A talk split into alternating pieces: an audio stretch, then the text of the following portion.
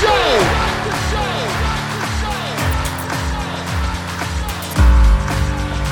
You have all made it to the dance. You have all made it, made it, made it. Start the show. Coming to you from the X Access, it's Jon of All Trades with your host, Jon X. Welcome, welcome, welcome to the Jon of All Trades podcast, episode 352. Your host, Jon X. Thank you for joining us. Glad to have you back once again. And because this show was built by an entrepreneur who was told that he was teaching himself to be an entrepreneur in the very first year of this show's existence, it makes sense that I turn to another entrepreneur. This week, I've got Josh Martin. Josh Martin has opened a Smoothie King franchise in the Central Park neighborhood of Denver. Now, that in itself is notable. Anyone making the leap into entrepreneurialism is in my cool book, right? That's cool enough. We talk about that. We talk about what it's like getting involved in business, and by Josh's own admission, it's not as hard as people think it is. A lot of people overcomplicate. I'll let him elaborate later in this episode. But first, it's also noteworthy that Josh played seven seasons in the NFL. And we spent some time talking about what it's like in NFL football, how he came to football late. I give him some rapid fire NFL questions. So, for any of you football geeks out there, this one's got some fun little nuggets in it. But more than anything, what I took away from this is Josh is a good dude, a smart dude, a hardworking dude, and someone that I clicked with immediately. And I think you will too. I think you'll enjoy this episode because it's one of those great Jon of All Trades episodes that's like two for one.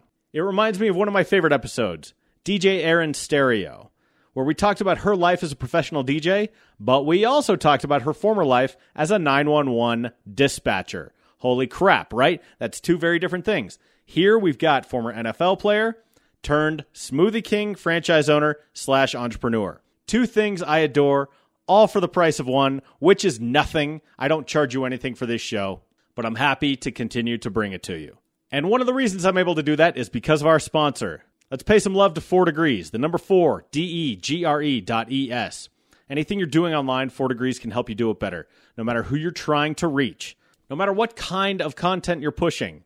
Whether it's a good, whether it's a service, whether it's a campaign, whether it's a candidate, Four Degrees will build you a website, come up with an email marketing campaign, do some online advertising, some social media marketing. No matter what it is you need, Four Degrees will come up with a campaign that is killer for you. Find the people you're hoping to target and do it at a price that is well worth your money. So check them out. The number four, D E G R E dot E S. You know what? Let's treat this like we're covering a kickoff. Keep our eye on the ball holder, stay in our lane, run down the field, and let's get to it. Josh Martin, former NFL player turned entrepreneur, is episode 352 of the Jon of All Trades podcast, and it starts right now.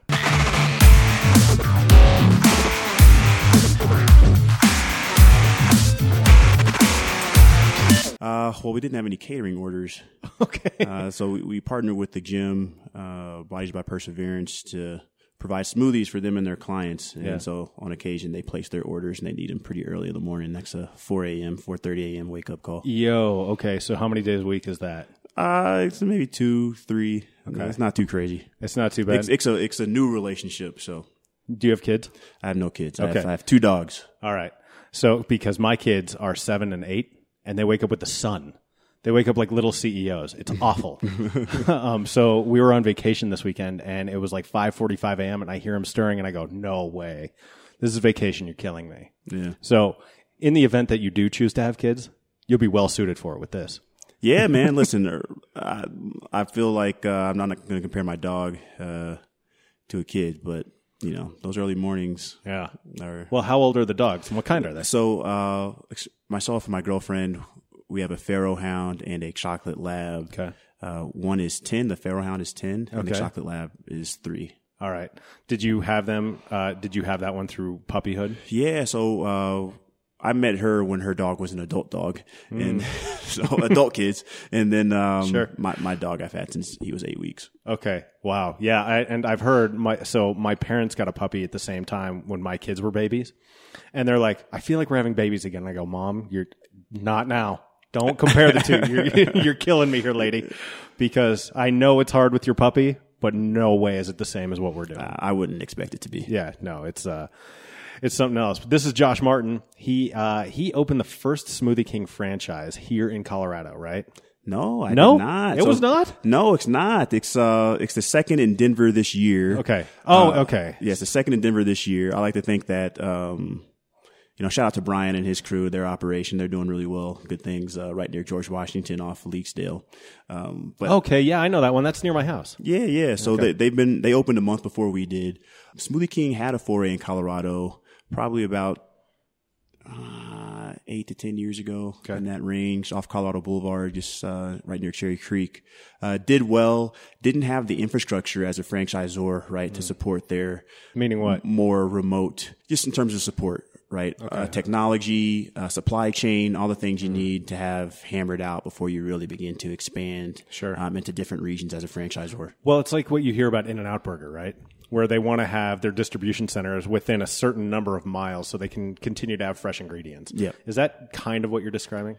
Uh, similar. That's one part of it, right? So that would be supply chain, right? When you think of technology, um, you're thinking of okay, what what uh, point of sale system are they using? How are they collecting data? How are they sharing that data with the franchisees in a way that's actionable, Yeah.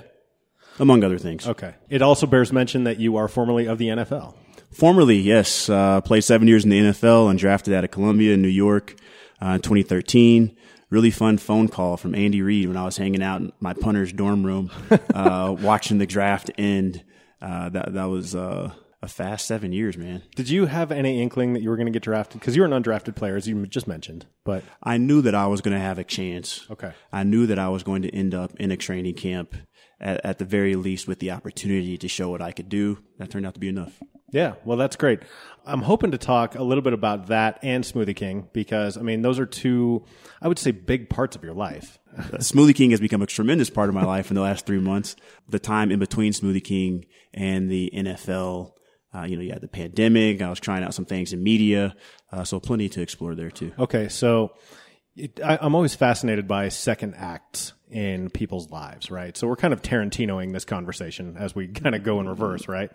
But when you were a professional athlete, and I, I've heard the common cliche that the NFL, the, the initials actually stand for not for long, right? Because seven year career is nothing to sneeze at. That's a that's a damn fine career. It's just it's a solid, solid piece of time. But you're not even 30 years old at that point, right?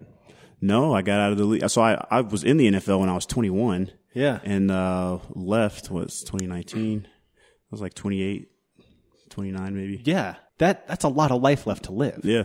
I mean, for any athlete, let's say, you know, let's say you're Tom Brady, right? Who just, I think, just retired. We'll see if that sticks, right? Yeah.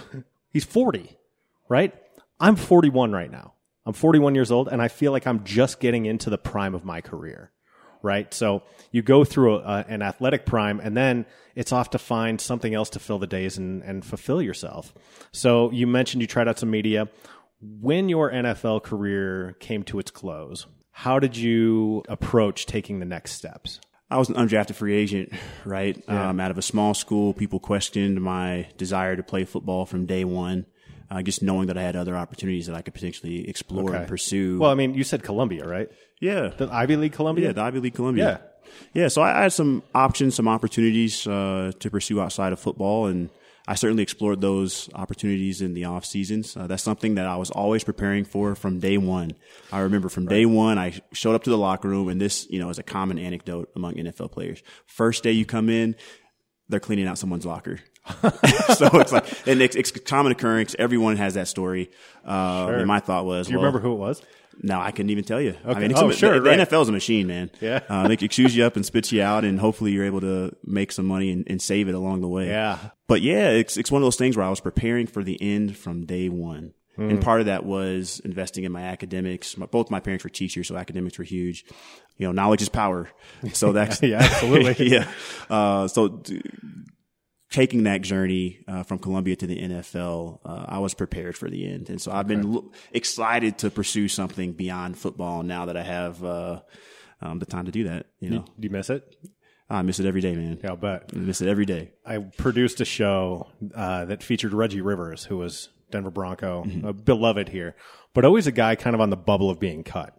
So he had a very similar kind of experience, you know. And I also read Nate Jackson's book. Uh, I think it was Slow Getting Up. Okay. um, Tales from the Bottom of the Pile, and he was always kind of one of those bubble players too, uncertain of his future. You know, he's not he's not showing up. He's not, you know, I and I can only pull like uh, old time outside linebackers at this point. But let's say he's he's uh he's not Von Miller, right? He's not um, Derrick Thomas, and so you kind of don't know where you stand going into each training camp. Was that sort of the journey for you too? Yeah, especially my first few years. I mean, being undrafted out of I, Columbia. I thought my career was over after year three. Uh, had a bad training camp, overtrained in the off season, thinking you know uh, training harder was better than training smarter. Sure. Uh, so lived that. Made a tried to make a play. Ended up knocking myself out. Concussion. uh, bodies beat to shit, and ended up getting cut. Uh, put on the streaks. Had to do my rehab at um, KU Med. I forget the name of the the trainer who was helping me out, but uh, was able to revitalize my career. But during that time, I'm on the couch at home. So I flew to Columbia to homecoming. All right, let me find a job. Uh, ended up uh, getting involved with uh, a former player who was in the VC space. okay. Yep. What? So you thought it was over at that point? How'd you come back? Well, uh, I thought it was over. I had some time to rest and recuperate, uh, coming off the concussion. I was on four different teams that year. Wow. Uh, ended up getting picked up by the Bucs. The uh, head um, special teams coordinator was the assistant coordinator on the Chiefs when I was there, and at that point, I'd established myself as a good special teams player. Uh, one of the best in the league. Uh, yeah, hang my hat on that, man. that's, yeah. that's how I kept my job with special teams. The unsung heroes. Oh, one of hundred the percent. NFL. But um, yeah, it was, it was one doing of those, the dirty work, right? Doing, the work that's hard, right? yeah, you know, you're covering kicks, you're blocking people running at you full speed with 30 yard head start. Yo. And it's, um, it was, you know, NFL's brutal, but those opportunities led from, you know, my previous performance, right? I demonstrated that I had something to offer teams. Uh, that led to the Bucs. Ended up getting hurt on the Bucs, got released. That led to an opportunity with the Colts. And then from the Colts, I went to the Jets. I was in the Colts practice squad. So got picked up by the Jets after that. And I was with the Jets for a few years. So I was uh, there. There was this professional wrestler I really like named Tyler Breeze, and he was trying out for WWE. And so there's you know 50 hot shots there, you know, professional wrestlers, and so very flamboyant, very self confident. Um, it came down to him and another guy, and it was this guy named Tony Nese who ended up did, he got signed later, but. They said to him, "The reason we picked you over Nese, and Nese is built like a Greek god, right? Just looks incredible. Breeze a little bit smaller, not quite as defined, similar move sets. But they said we signed you over Nese because we knew you and we knew your personality and you were very outgoing, very effusive, very, you know, coordinating, asking how can I get better? Who can I meet? Who can you introduce me to? For a player like you said, the unsung hero, special teams, how important is that staying in contact and building good rapport with coaches and personnel? Uh, you know, you, you establish that rela- that reputation. I'll say from day one. Sure. Right, because there's no way that you're getting signed by any team without them making a couple of phone calls. Yeah. Hey, what do you have to say about this guy? What do you have to think about this guy? Um, so every day you come into the facility is an audition, and, and that's no secret either at this point. okay. So it's a contact sport in multiple ways. Yeah. in that way. So, how do you maintain your network? How do you build a reputation? I say, I mean, I've done PR my entire life. It takes a long time to build a reputation, very short amount of time to destroy one. Yeah. So, when you were growing up playing football, did you did you always play football, or did you come to it later? No, man, I came to it later. I didn't Oh, really? start playing football until freshman year of high school. Wow. Um, I was a taekwondo kid. I ran track, played basketball. It was just a way for me to make friends. My family moved across the school district. They had a football team. It was like Cherokee Trail, Go Cougars. Oh, sure, yeah. Um, yeah. And uh, Wait, where'd you grow up then? So I grew up between Houston and Denver. We moved Okay. to Denver. Um, what part of Houston? I spent a year there. Katy. Okay, yeah, Katy, way out west. I mean that that was I was there when Katy Mills was built. So Oh, that was a, that was a while Okay, ago. yeah. Yeah. So I was a kid kid. So I was in the woodlands, Okay. so like way north. But my uh, one of my best friends when I was there, he moved out to Katy, so I, I visited him not that long ago. He just moved away. Okay. It's kind of a strange town. Yeah, my, my parents are down there. Both my grandmas are down there. My brother is playing for the Texans um, this season, so he's down there. Yeah, I still have family down there. Sure. we we moved here uh, fifth grade, uh, Cherry Creek School District. Ended up graduating from Cherokee Trail, um, and that's where I started my football career. Wow. And how did you take to the game? I mean, obviously well, considering you. No, I didn't, man. I remember. Really? I was this awkward, lanky kid. You know, I showed up in my short shorts and my tie dye shirt with my big afro. Uh, it's like I dropped in from the '70s or something uh, for my first workout, and uh, I just wanted to belong. Okay. So I worked as hard, if not harder than every. I mean, I would consider. I, I think that I worked harder than everyone else. Sure. Uh, to be frank, but um, Well, how many of those guys made it to the NFL, right? well, you know, you're right. So yeah, I, I just worked hard because I, I wanted to not let my teammates down, and one thing led to the next. You know, um, first few years didn't really click um, until about my third year. Football is a very violent, physical, You don't say. brutal game, and um, they do a good job glamorizing it. But in the trenches, you know, they call it in the trenches um, for a reason, right? Obviously, Yeah. it's not war, but it's it's battle um, in a, in a controlled sense. Well, it's it's trying to inflict your will on someone else. Yeah. Who doesn't want your will inflicted upon them? Or who's actively trying to inflict their will upon you? Right, exactly. Yeah. So I mean, that's a fight. Yeah. Like no matter how you do it, there are rules of, of, of you know rules of engagement in that fight. Yeah. But it's a fight. No, for sure. So that's I didn't really embrace that until my junior year. I actually played wide receiver Hmm. and safety, and I have a and one of my core memories of my early years of playing football was getting ran over by this running back my freshman year, and I realized uh, that oh he like in he didn't have to run me over. But he but he could. but he, but he could, and he did. Um, he could have ran around me, but he sought me out. Yeah. Um, I- you know, I was the last line of defense, and ended up getting ran over. And I Welcome even to football, I'm not sure I made the tackle, uh, but yeah, there was a lot of uh, welcome to football moments Sure. earlier in that career before I started welcoming people to football. Yeah. Did, so, what was your welcome to football moment in the NFL? Was it seeing that? I mean, seeing someone packed up the day you came in. Yeah, I think um, when there's money involved, particularly that much money, seeing that um, was welcome to the NFL. Uh, the year that I came in, uh, the Chiefs drafted Eric Fisher number one overall. I was an outside linebacker. He was an offensive tackle. So rookie minicamp, he was the first person that I went against. Oh dear. And that's when I realized that the worst player in the NFL and the best player in the NFL, there's not that much difference. not as much as you would think, right? It, it Not was- as much as in college. yeah, right? not as much as in college. And actually, my welcome to NFL moment was you belong here in the NFL because if you Mm-hmm. can if you can hold your own against the first overall pick, you'll be all right. Yeah. If you can hang, Yeah, you'll be okay. yeah. How did how did the end come for you? Quick, man. Yeah, so uh, I was on the rise, man. Undrafted free agent, classic story. Fought my way to starting outside linebacker. Starting outside linebacker salary, you're talking millions of dollars. So I had like a bridge contract. Um, So bridge contract. bridge contract, so not quite a starter, but still a valuable contributor. Seven figure, multiple seven figure uh, contract over two years. Um, like a good percentage guaranteed. Like uh, yeah, I mean half a year guaranteed. But Sure. at that point, I was I wasn't concerned about my job. right, right, right, right. I wasn't concerned about my job when I got that contract because I knew that I had a great relationship with the coaches. I knew that I was dependable. My numbers spoke for themselves. Uh, and um, going into a year knowing you're the starter, all I had to do was prepare and work on my craft. I wasn't concerned about competition. It wasn't handed to me. I earned it. I knew I was the best in the room going into the room. And, you know, I'm no Von Miller. I'm no Derrick Thomas. But uh, I, I was a good football player, and I knew that. The coaches knew that. The film doesn't lie. You can look it up. NFL starter. Yeah. So um, I made it to that. I'm playing. It's a contract year. All I got to do is, at the very least, do the same thing I did last year, and then I'm making three, four, five times more than what I was making that year. Big team guy. Was still playing special teams as a starter. Wow. There's one point where um, the same season I started, I played every single special teams snap in the game. Jeez. So that's kickoff, kickoff return, punt, punt return, field goal block, uh, hands team. I'm I'm blocking for the PAT team, for the field goal team. I'm playing wing. Um, so you're on the PAT team too? yeah, I'm on the PAT. Team. So you're on the offensive side now. Yeah, yeah. Jeez. Okay. Um, so I'm I'm playing all these roles, just doing everything I can to. That's kind of how I proved myself the year before. Ended up uh, earning that starting position. well, you're talking to Jon of all trades here, man. So Yeah, yeah. no, listen, sometimes you gotta you gotta be able to do it all. you're Josh of all trades on the field. Yeah. So, uh, yeah, just going to that year, knowing it was a contract year, knowing that my life was going to change in a way that I hadn't seen until I made it into the NFL. Yeah. And, you know, one thing led to another. Ended up uh, covering a punt. It was they ran it in for a touchdown, but I'm, I'm a never give up kind of guy. Ended up missing or not seeing a blind side block.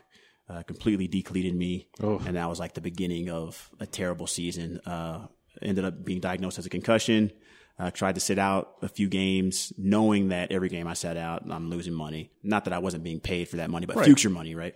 Yeah. Uh, so I tried to come back after about a month of resting, concussion symptoms you know, is this a concussion symptom or am I tired? Am I hungry? Am I thirsty? Am I dehydrated? Sure. Did I not sleep well? Did I not sleep well? End up going back in the second concussion, put on IR, shut down for the year. It wasn't done yet. Uh, still had some what the GM would call earning potential. So I ended up coming back, training harder for that next season. Ended up landing with the Saints, probably in the best shape of my life at that point. Probably 250, 260 pounds.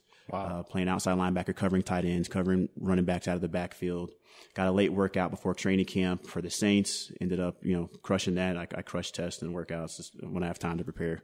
Was with them for a while. They're working me in. I wasn't there for the off season, so I'm still learning the playbook, working out some kinks, making more mistakes than I would normally make. A lot of newness in a new city. Don't have my therapist, uh, you know, uh, to help me take care of my body. My routine's kind of off. I'm not at home. I'm living out of a hotel. I have a suitcase again. Ended up getting in the third preseason game as a as the backup.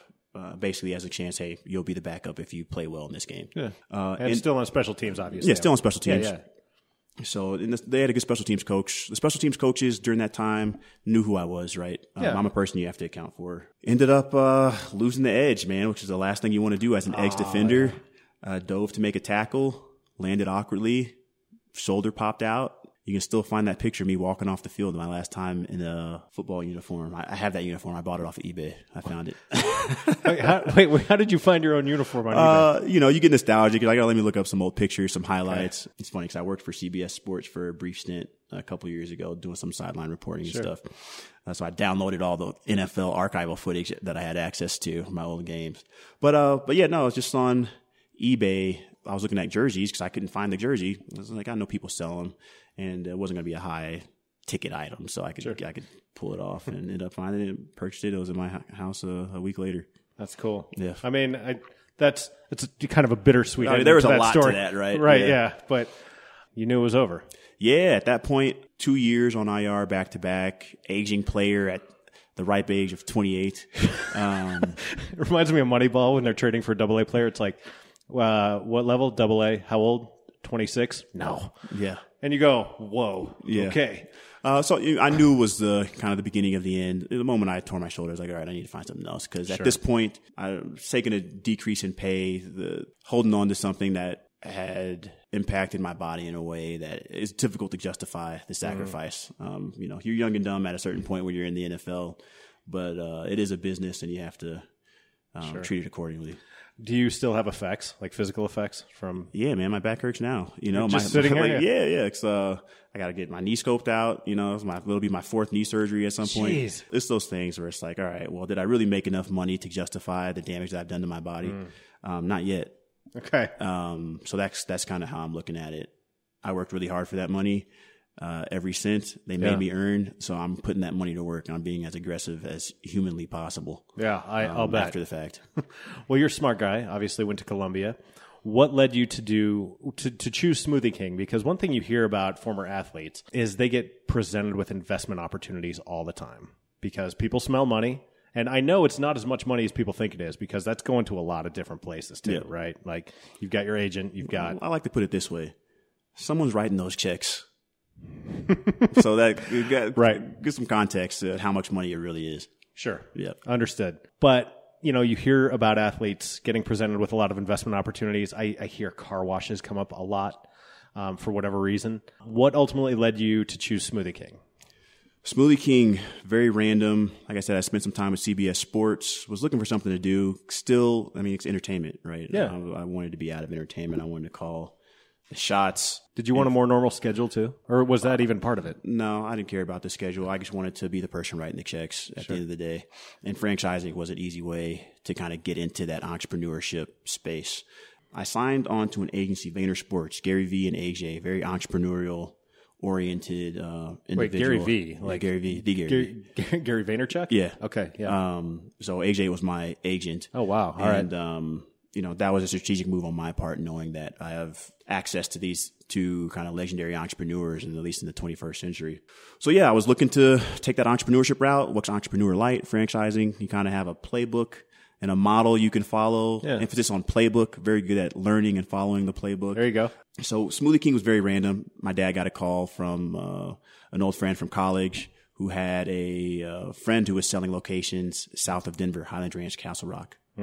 I didn't really know that much about Smoothie King at the time, to be honest. I spent most of my life here in Colorado and in New York. Not a lot of Smoothie Kings. But when I did my diligence, did some research on the brand, saw what they were all about. Obviously, they have the partnerships with the Pelicans, with the Cowboys. They named the arena down in New Yeah, Orleans. absolutely. So, um, knowing what I knew about Colorado and Denver and how active and health oriented the population is, the culture centered around the mountains and everyone's outdoors, it seemed like a no brainer because Smoothie King, the ingredients are quality ingredients, right? Uh, Yeah. I, I like to give the example for those who, who care about tart cherries. Okay. Tart cherries, high in antioxidants, natural melatonin, anti-inflammatory, all that good stuff. Uh, in the NFL, we drunk, uh, we drank, what's that? Drunk or drink? We drank, Drank. drank, yeah. We drank, uh, tart cherry juice, concentrate. Smoothie King, we have whole tart cherries. You get the whole fruit. Oh, wow. Okay. Um, it's like I didn't even have access to this stuff when I was in the NFL. Mind you, that obviously Smoothie King isn't a national brand in the sense of, um, in the way that McDonald's is, Right. right? Uh, or international at that point. But yeah, I liked what I saw basically is the moral of the story. I liked what I saw. I saw the opportunity to grow the brand in Denver, in Colorado that no locations open in Denver at the time, um, that I was pursuing, uh, the opportunity and, uh, ended up missing out on buying those, which is probably a blessing in disguise as I probably wouldn't have been ready to take those on. How long ago was that? That was, uh, 2021. Okay. December 2021. We ended up signing the franchise agreement a few months later. Uh, the numbers don't make sense to open just one, right? So we agreed to open three. I say weeks. I brought my sister. I convinced my sister to move back out here with me. Where was she? Uh, shout out to Gabby. She was in uh, Houston at the time. Has a ton of experience in the QSR space, running those stores, trying to recruit my team. Right, I'm building my team at this. I'm, I'm playing GM. There you go. Uh, let me recruit my team and put the pieces in place so we can we can win some uh, win some games. How's it been going? We're crushing it, man. I'm Really? I'm- Good. Yeah, we're we're we started very fast. The goal was to start fast. Mm-hmm. I didn't have time. I'm not interested in easing into it. We jumped right in, um, treating it like covering a kick. Keep your head on a swivel. Keep moving forward to the ball. Hmm. Um, that's that's kind of how we're moving. Uh, so we're doing well. Number three in the region in revenue. Our first couple of months Nice. All the metrics are looking good. Uh, making a lot of money. Now it's a matter of all right. I knew we were going to make money. I spent a lot of money to make money. So let's let's uh, let's let's now reorganize and um, get in a place where we can scale. Right, we have one store. We're crushing it revenue wise at one store. Let's get a little bit more detail oriented. Let's look at the cogs. Let's look at labor. What's our strategy uh, for managing the operation? How how can we build on top of the infrastructure that Smoothie King corporate has established uh, to refine it in, a way that makes the most sense for us. Okay. What has been most surprising about this process to you? I think uh, people overcomplicate business. It's not that hard, and and, I, and- this is maybe I love that. Maybe I just haven't failed yet. No, I failed plenty. Uh, maybe not Sure. in business, but uh, you know, I've been cut before. I've been, you Yeah. know, I've been fired. It's not as difficult as people make it out to be. Say more about And, that. and Be- I- I- because I, I, I feel the same way. Like, because I've been self employed now for the last eight and a half years. Mm-hmm. And I find so many people are focused on that which they cannot control, which for me, as long as I, I live by two maxims work hard and be nice to people. If you do that and you build your reputation, I mean, we talked about reputation here earlier with you in the locker room and with these coaches right? If you do that, if you deliver a high quality product, a lot of the rest of this will some to a certain extent take care of itself. Yeah, I mean that's that's pretty much the the method we're taking as far as building our team. Right? Are we paying them what they're worth? Yeah. Uh, are we, you know, we have high standards, but we have high pay. You know, we have first timers making 22 23 dollars an hour. Nice. Um, 16 year olds in high school. So I think it's a, just a matter of um, understanding what people want and giving them what they want, and that whether that's the guest or your team members. One hundred percent. Well, Josh, let I, I want to see how you react to this. A common cultural narrative you hear these days is no one wants to work anymore. I always take exception with that because it's like, no, people don't want to work for you and the crappy wage that you're paying with this terrible environment. Yep. People are dying to work, but they want to go to a place where they're valued and fulfilled. Does that land with you? Yeah, absolutely. You know, it's it's one of those things where it's like uh like dating culture. You have all these apps now. You don't have to date in your town. People have options. So what are you doing? You know, recruiting uh, team members is just as fundamental as customer acquisition. right? Uh, I think that's that's kind of how I look at it. That's true. You go into a place, you get a vibe from the employees. Yep. It reminds me of like I've interviewed bands on this show, and I love going to see live music. Like that's one of my favorite things to do. And I forget that the energy transfer works both ways. You know, you're thinking, I really want this band to come out and blow me away. Well, that band is going out there and going, man, I hope this crowd is good. like, I hope this crowd gives me something because if they give me something, I can give it back. And then it becomes like one hand kind of washes the other. Yeah. That's kind of what you're describing between employees and customers. Yeah, I mean, I've appreciated the feedback we've gotten from our guests uh, so far. They recognize and acknowledge the energy in our store. This quality of service in our store is different from other places that they visit, um, whether it's our neighbors in the shopping center or just in the neighborhood and greater community. Um, and we're based in Central Park, so Okay. That's where are you in Central Park? we're uh, north of I seventy, just past the In-N-Out. Um, Okay. south of the high school. Okay. So I lived in Central Park for a brief time, but I was on the southwest side. I was at like 23rd and Syracuse. Okay. The way Central Park has grown is just insane to me. So, like, what a great place to pick. Yeah, man. I mean, that's where all the growth in Denver is happening. Yeah. And this is something that I was able to identify, um, you know, through the help of our broker, but also see in real time at our training store in Dallas. All the successful franchisees, they have that increase in revenue because they're in growing areas, uh, right? They're building where people are going to be. They're not waiting for people to be there Yeah. and then build. Yeah, good call. Well, I mean, you mentioned dodging that bullet in Highlands Ranch, right? Yeah, well, the Highlands Ranch uh, stores weren't in good shape. They're a bit neglected. Remote owner. You know- absentee landlord. Yeah, exactly. So the great locations, great neighborhood, great area. There's like seven high schools around that store. um, you know, it's, it's affluent, right? They have money. Yeah. It's just a, it's a nice area. It's just the stores weren't ran well, and they're they've made tremendous progress with their new owner. So Sure. yeah. In terms of Smoothie King, uh, for anyone who's unfamiliar with the franchise, I personally have not visited yet. Um, what sets you all apart? I should have brought you a smoothie, man. Yeah. Well, you know what? I'll have to visit you in the store. Yeah, come on by. I'll do that. That's yeah. I, I'm on that side of town all the time. Like that's the target we go to. yeah, right there. Yeah. So so what what sets you all apart? I take my high performance competitive approach, everything that I've learned through my time in the NFL, not only what allowed me to become, you know, a good player in the NFL, but what I learned from being on good teams in the NFL. Okay. Um, you know, what was the formula for good teams? They put their team members, um, their players in positions of success. They gave them the resources to be successful. So how can we do that? One, in order to pay people the way that they should be paid, you got to have guests come through the doors. Yeah. So we invest in the PR, we invest in the marketing, the radio ads. We blow up the spot, right? We got to have that money coming in to start. We can always pull back on costs. You can't, you know, that, that's that's kind of how that's my approach, and I think that's kind of what makes us maybe a little different. Um, is my experience in the NFL and my approach with teams and putting teams, um, giving them the resources to be successful. You attract people that that want that, right? You get paid a lot of money. The expectations are high. The standards are high. There's opportunity for growth within um, our group. So this is our first store. We're working on the lease for our second store. Uh, potentially looking at some acquisitions down the road. We'll see what that looks like. Like I said, we're growing fast and we're being aggressive. I'm not a take it slow kind of guy. Outside linebacker, get out of here. Outside linebacker, man, we got to go. There, there's, there's no going backwards, man. Only forwards. Demographically, so like age wise is what I'm looking for here. How how is your customer breakdown? Like, what are your customers looking like? You mentioned high school kids. Yeah, so Northfield High School's up the street. Half of our staff is, you know, Northfield High, Adams City High. A lot of families. Central Park, Okay. very family oriented. Love it. Um, you got the dogs. You got people biking into the store. A lot of youth athletes. Okay. Technically, the demographic, the age demographic is 18 to 35. It leans towards women uh, for Smoothie King, um, which which does make a lot of sense. But in our area, we have a lot of families, a lot of youth athletes. Dick's Sporting Goods uh, Park is right up the road, so all the tournaments that uh, come through are a boon for us, and you know that's that's a win. So sometimes I will make a protein shake or a smoothie at home. Right, protein powder. I'll put some spinach in there, some frozen berries, collagen, whatever. Right. I'll I'll add those things. Why should I leave my house and come to Smoothie King and get one of your smoothies? Without you being a chef or a scientist that you know has provided input to formulate your smoothies, Mm-hmm. your smoothies simply just aren't going to be as good. They have a whole team developing the products, um, the recipes that go into the smoothies, and our you know our fruit.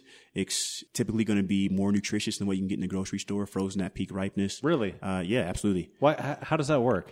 Well, you know, you when you freeze the fruit, and I'm not a scientist, Sure. and feel free to fact check me. When you freeze the fruit at peak ripeness, you kind of freeze it in time, in a sense, right? Like So you're all- talking about flash freezing, like flash freezing. Yeah, yeah, yeah. So all the nutrients at that point in time in the piece of fruit or veggie that you're freezing kind of remain in kind of kind of stasis. Okay, Um, I'm getting, I'm, I'm way out of my league right here. that's all right. And then, you know, we thought. So we, we, we kind of keep it at that point in time Okay. in terms of its freshness. We thought and we blend it. all right, that sounds. That, I mean, you sold me. I, you know, I it makes sense to me. I don't know. do you have ultimate designs on how far you want to take this? I mean, how big do you want to get? You know, I, I tell myself, you know, we have hard days. It's like, ah, you know, I might stick to these three. I might stick to these five. And then we have some good days where it's like, all right, man, we got at least 20 of these things. um, so I, I think, uh, financially, it makes a lot of sense to blow it up. Sure. Right. I don't want to be in the stores blending smoothies as much as I enjoy interacting with the, with the guests.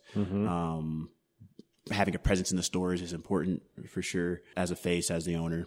But uh, the goal is to, is to blow it up, man. We're, we're moving fast. We're being aggressive. Let's go build three, acquire a couple, and go go fundraise. Wow. This to me is is one of because I, I think our media narrative focuses on athletes who have a hard time after the game is over. Um, what would you say to any professional athlete? I mean, you you said you were preparing for the end from day one, and listening to you talk and listen to you talk about, you know, we want to build these stores, we want to blow it out, we want to, you know, you have a very competitive mentality still. What would you say to any athlete who might stumble across this um, about what the next chapter could look like for them? I've been out of the league. My last season was 2019. I tore my shoulder. Definitely tough times in between then and now. So I can't say that it's, it's, it's certainly not easy. I think about it every day. I miss the game every day. Let me ask you, what do you miss most about it? Everyone says the locker room, man. Um, I miss the locker room. I, I miss the sport, like the competition. Um, how everyone is is trying to get it. Uh, everyone's not trying to get it in business, man. No, Um, they're definitely There's a lot of people are just cashing checks, cashing it in, um, which is cool. There's certainly a place for that. You know, uh, you're making money, you're making money. takes all kinds too. Yeah, I mean, yeah. like you, you need a few people who are content to. I'm going to show up. This is my job. I'm going to get paid for it, and I'm going to go home, and that's it. Yeah. Like, fine, okay, great.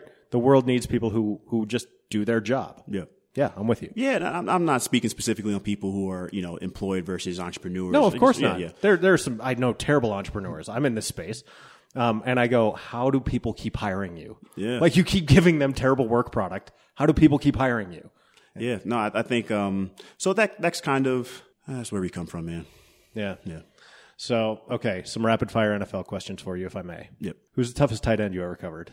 I mean, I played with Travis Kelce on the Chiefs. Jeez, For okay. a few years, um, I don't know if I've encountered a shiftier tight end than Travis. Really, what makes him? What separates him from the other tight ends in the league? Because I've I've watched him. I'm a Bronco fan. Travis Kelce gets under my skin because he's amazing. But um, what sets him apart? I mean, he, he's a tight end that can move, man. I, I think it's this shiftiness. You don't get a lot of 250, 260 pound dudes that can line up against linebackers, line up against DBs, and win consistently. Uh, that that was the one thing that I noticed. I was like, this dude doesn't run like a tight end. uh, he runs like a wide receiver in a tight end's body. Um, that, that's you know, he's a cool dude. Travis is a nice guy. That's a that's tough to cover. Yeah. As you look back on your career, do you have a Josh Martin highlight that stands above the rest in terms of your playing career? And can you describe that moment for me? Could be college, could be NFL, could be something cool that happened in practice. You know, I think it was fun to beat the Chiefs after I played for them. I kind of came into my own on the Jets. Uh, the Chiefs at the time, I mean, they had a stacked linebacker room. Derrick Johnson, Tamba Hali, Justin Houston. Whoa, that is a stacked room. I mean, and then they had Eric Berry at safety. I think they had nine Pro Bowlers that year. uh, Branden Albert, you know, I could, the list goes on. Beating the Chiefs when they had players, my former teammates, um, and kind of helping lead in some parts the special teams and the defense on the Jets to to that win. That was probably the highlight of my career. Was that game? Was that in Kansas City or was that in the Meadowlands? It was in in Meadowlands, Okay. in MetLife. Yeah. Wow. You mentioned missing the locker room. Do you have a favorite locker room? I don't have a favorite locker room. The Chiefs locker room was great. A lot of senior leadership. Was that during Andy Reid? Yeah, Andy Also? Reid. I was my first year in the league was Andy Reid's first year with the Okay, Chiefs, got it. um, which was a lot of fun. I've heard great things about him. Oh, Andy Reid's great, man. Yeah, him, him and his cheeseburgers. Uh, the uh, uh, every every locker room had its own personality. I think every locker room was a blast, man. It was like a comedy show, fashion show in one, social club, you Yeah. name it. Uh, so they they were all kind of similar. I don't know if one was better than the other. I would say Toughest stadium to play in. best stadium to play in, Arrowhead. Oh God! Again, Bronco fan. Anytime the Broncos are going to Arrowhead in December, I'm like, oh no. Yeah, man, Arrowhead was a lot of fun. I don't play offense, so I'm not really concerned about tough stadiums or crowd noise and things like that. Uh, but I I remember explicitly playing in that stadium when they were going for the world record kind of loudness. They're kind of competing against the Seahawks at the time. Right. You couldn't yell in someone's ear. Like, they, like they two inches away? Yeah, you couldn't be in someone's ear, and they they they would still they still couldn't hear you. Jeez, that had to be a great environment to play defense in. I can't imagine what it's like for the offense. Oh man, it was incredible. uh, I mean, I remember the first season. I mean, I'm at training camp, man. We had more fans at training camp, my first training camp in Kansas City, than we had for like probably all of our fans combined at Columbia. Oh, sure. Um, for, at least for a season. And that's when I was like, oh wow, like this is the energy. is like, legit, yeah. The energy was different. You know, you're, you're making you're making big checks and uh, hopefully big plays. I uh, I asked that question to Karl Mecklenburg one time, Mm-hmm. Denver Broncos legend, and uh, he said, "I don't know, probably San Diego." And I go, "What?" And he said, "Well, the weather's nice.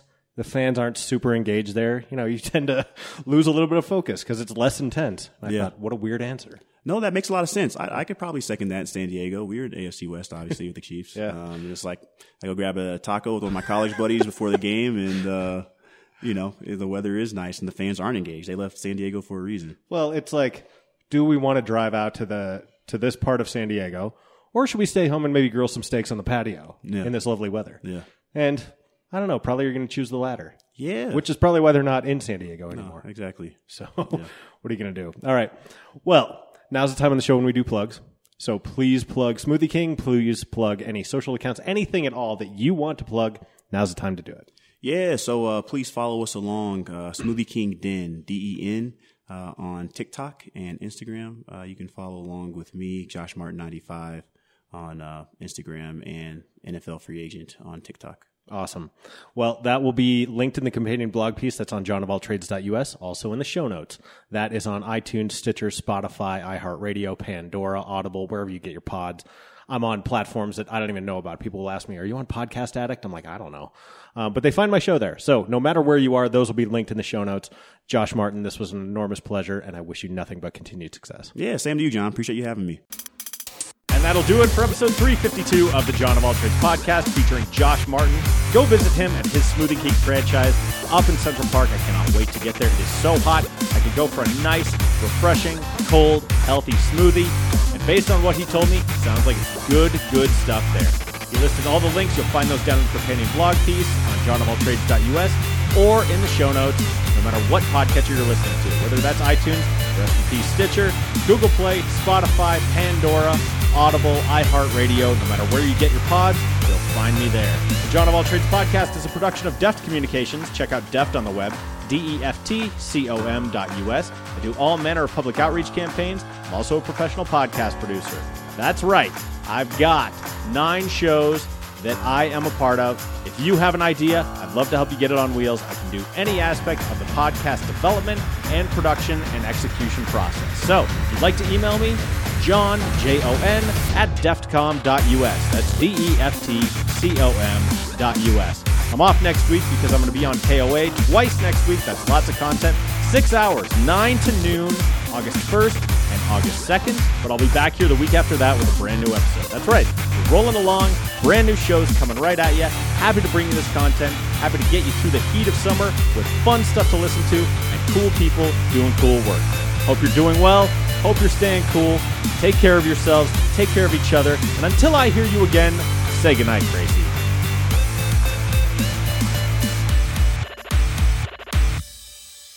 That's good, Johnny.